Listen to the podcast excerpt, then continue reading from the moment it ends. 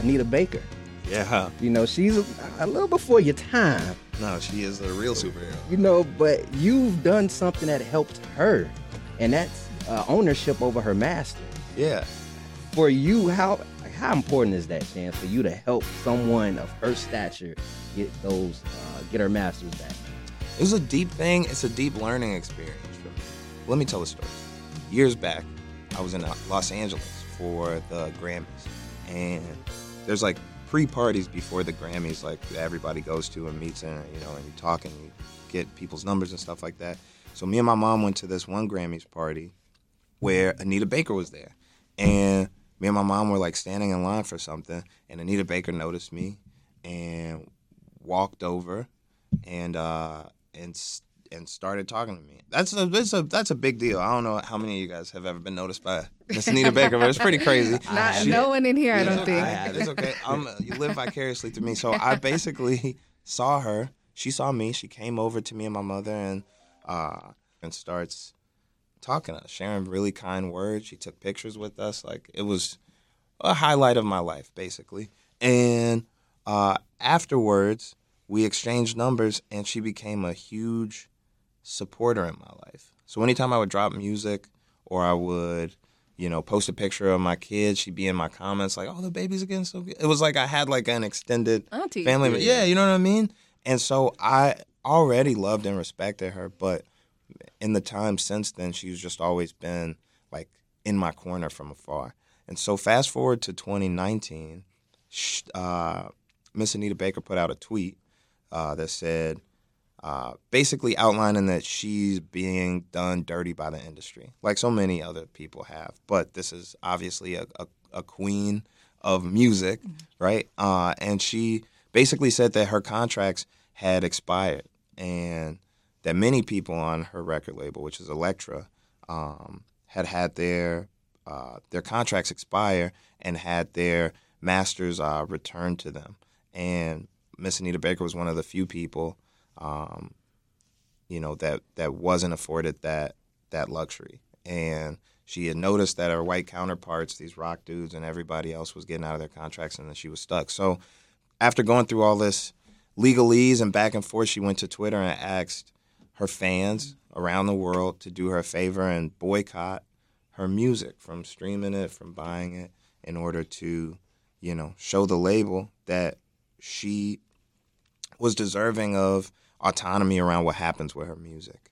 Um, and Twitter being Twitter, uh, they messed it up. They like uh, the conversation devolved into like people making jokes about how they needed her music to clean their house and sorry auntie I can't blah blah blah blah blah. And that and, and that probably shouldn't have bothered me as much as it did, but it did. And I and and so I just put out a couple of tweets that was just basically saying like y'all bogus as hell. This is one of our, you know, elite, iconic, living legends who's like speaking to us as a as a group, mainly probably to black folks, saying, Hey, can you help me get back my agency? And we're taking the opportunity to to joke about it. And so whatever happened, that like ended up like trending, and it became like a little thing. And I honestly forgot all about it. And so fast forward, um, couple months ago, I was in Vegas for a show, and I heard after my show that Miss Anita Baker was doing a residency in Vegas. So I was like, why would I miss that? So I go, I bring my friends, we sneak in, you know, hop in our seats like midway through the show. We're a little late. Didn't hit up anybody or tell them we're coming. And out of nowhere, Miss Anita Baker stops one of her songs and makes the announcement to the crowd that she has uh, won the rights to her masters back, and also takes the time to point me out in the crowd and said that she wanted to thank me for helping her get her masters back. And so I immediately felt uh, imposter syndrome because the way that you know the story uh, uh, began circulating was you know or at least the way that people were taking it was like that I bought her masters back or that I you know came into some label office with a baseball bat or something like and it, and, it, and and so I talked to my mom about it and what my mom was saying was that you know you never know how powerful your voice is until you use it and so regardless of how you feel right now the facts are that Miss Anita Baker did get her rights, and Miss Anita Baker did thank you for what you contributed in that fight. And so she told me to take it as a lesson to just understand, like, like I said, you never know how powerful your voice is mm-hmm. until you use it, especially when it's um, one of few. When you're the when you're the single person of an opinion, or you're or you're the first person to speak up on something, and so, you know, shout out to Miss Anita Baker. We're at we're at we're uh, on the cusp of, or no, we're in the middle of a radical revolution of thought, of, of especially as people in the workforce. And every workforce is industrialized and every worker is commodified. And so as a as an artist, we're like the best communicators. So it's going to be on us to be able to uh, communicate to everyone else what our issues are and where our freedom lies, or or what is the route to getting to where we need to go. Um, and if the artists if the creatives, if the main communicators are stifled or aren't able to speak as clearly as they need to, or with the clarity or with the platform that they need to, then we're all doomed. So I say all that to say, f- Elektra Records and f- any label or manager or anybody in an industry that's trying to um, take away agency from artists. And I think you know this is this is such a crucial thing. I think about this a lot. I was actually texting with Corey Henry and he was we were talking about how um, you know Anderson yeah. got the tattoo that yeah. basically said if I didn't put it out in my lifetime, do not put this out. And then people were making a joke out of it. I'm like, but you don't understand. If yeah. your life's work is this thing, and there's a reason why, mm. like Prince didn't put out certain stuff. Prince is like was like a well-known perfectionist. Yeah. And when they put out these albums, you know what I'm saying? No, straight up posthumous albums are like one of the most messed up things to me in the world. And you wouldn't believe how often I get asked to do feature verses on rappers' albums who died. Mm. And uh, to me, you know, like I I operate in a weird space already in the industry, but like when people ask me to do stuff, I have like a million feelings about it already. But when someone asks me to get on a project that somebody that's basically a collection of things that weren't finished, you know, I just feel gross about it a little bit. You know what I mean? And I'm aware that rappers a lot of time in this day and age sell more after they're dead than when they're alive. So I'm just like, I don't know. It seems like a, I don't know, a concerted effort. You know what I'm saying? Like, are, is is it in the best interest of a label to keep an artist healthy or alive or mm-hmm. You know not incarcerated or is it more beneficial for them financially to see to see that that demise comes you know what i mean mm. it's like a so I, whenever somebody hits me up and they're like yo blank is about to drop i'm like blank passed away fo mm. like this is cap let, let me ask you about ptsd that you did with uh Herb, Juice WRLD. Uh, we recorded that. That's a good point. We did record that song when Juice was alive, and that is also my. So like I, I, it, it was a whole thing. Like we had planned on shooting a music video. We were in a group chat, me, him, and Herb. You know, like, um, that was just a really a sad thing overall. But as you see, like, there's no music video for it. You know, like, and I'm not, and also like, I don't want to make it seem like I'm saying people's teams are like their labels are all like doing this from like a space of like knowing that it's bogus. It's like it's not necessarily intentional, but it is like capitalizing off of something that was tragic that happened already. So like I don't know. I don't even know exactly what I want to say about it, but yeah, PTSD. I'm sorry. You can ask your question. No, I instantly you, kind of yeah, you're good. You, you, you kind of like eh, you kind of already went into detail. I was just bringing it up on it's like when you said you don't really like doing posthumous, but you made it clear when you said Juice WRLD was alive when you all made that record. Yeah. So you already summed it up.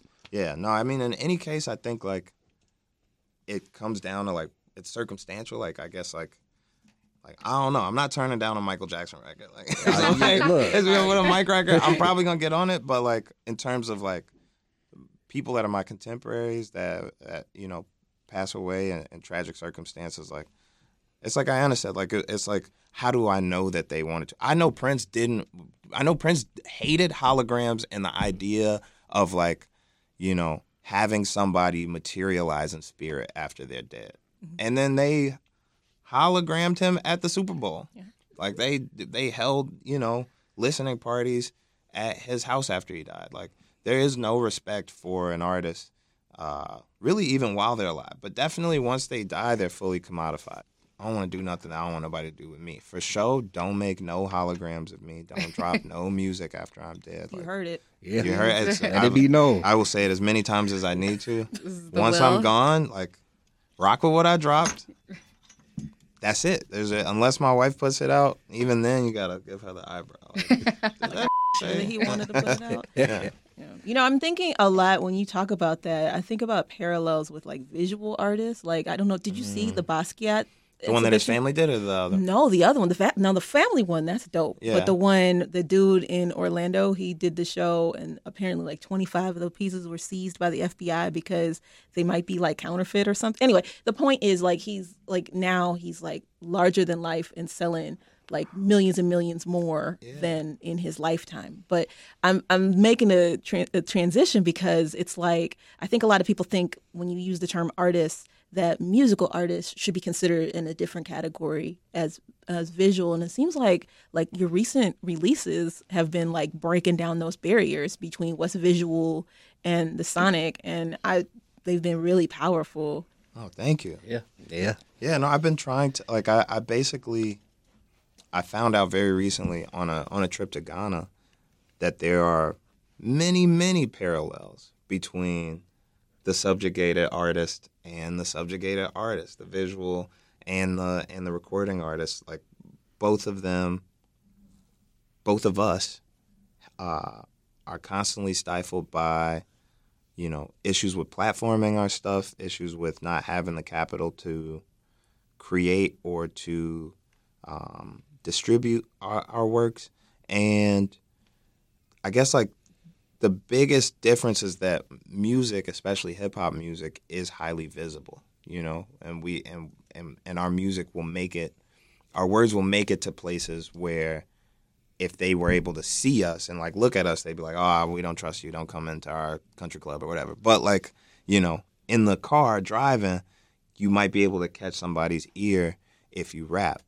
And then the visual artist, it's like, you know, the communication, the actual work, it's buried a little bit deeper. I was making this point before, like when you're a visual artist, mm-hmm. it's hard to communicate the ideas that you're trying to communicate because of the audience. So if you're an artist that's like considered a less well-known artist, you know, um, it's hard to necessarily find people that are in the same price range as you to get your works to because some people think of collecting art as like a mm-hmm. luxury that that there's like a certain you know threshold you have to pass in terms of how much money you make so their works that they put all this you know political meaning or you know emotional meaning into uh, sometimes just gets left by the wayside or it's you know their work is destroyed or whatever then if you're on the other end you're a you know a high end fine artist then your works are usually like bought up by collectors that you know put you in archives and have you like you know your stuff collecting dust. And that same message that you're trying to get out is stuck at you know some old white dude's house or it's or it's waiting to get auctioned off again. And that conversation that you're trying to have that high level conversation um, is kind of is stifled. And so i've been trying to figure out ways to work with artists to make the communications of ideas that we have be as clear and concise as possible, as beautiful as possible, and also not controlled by anybody. You know what I mean? The same way that we deal with, with, with labels is how they deal with galleries. There's people that own their works and leave them out to dry.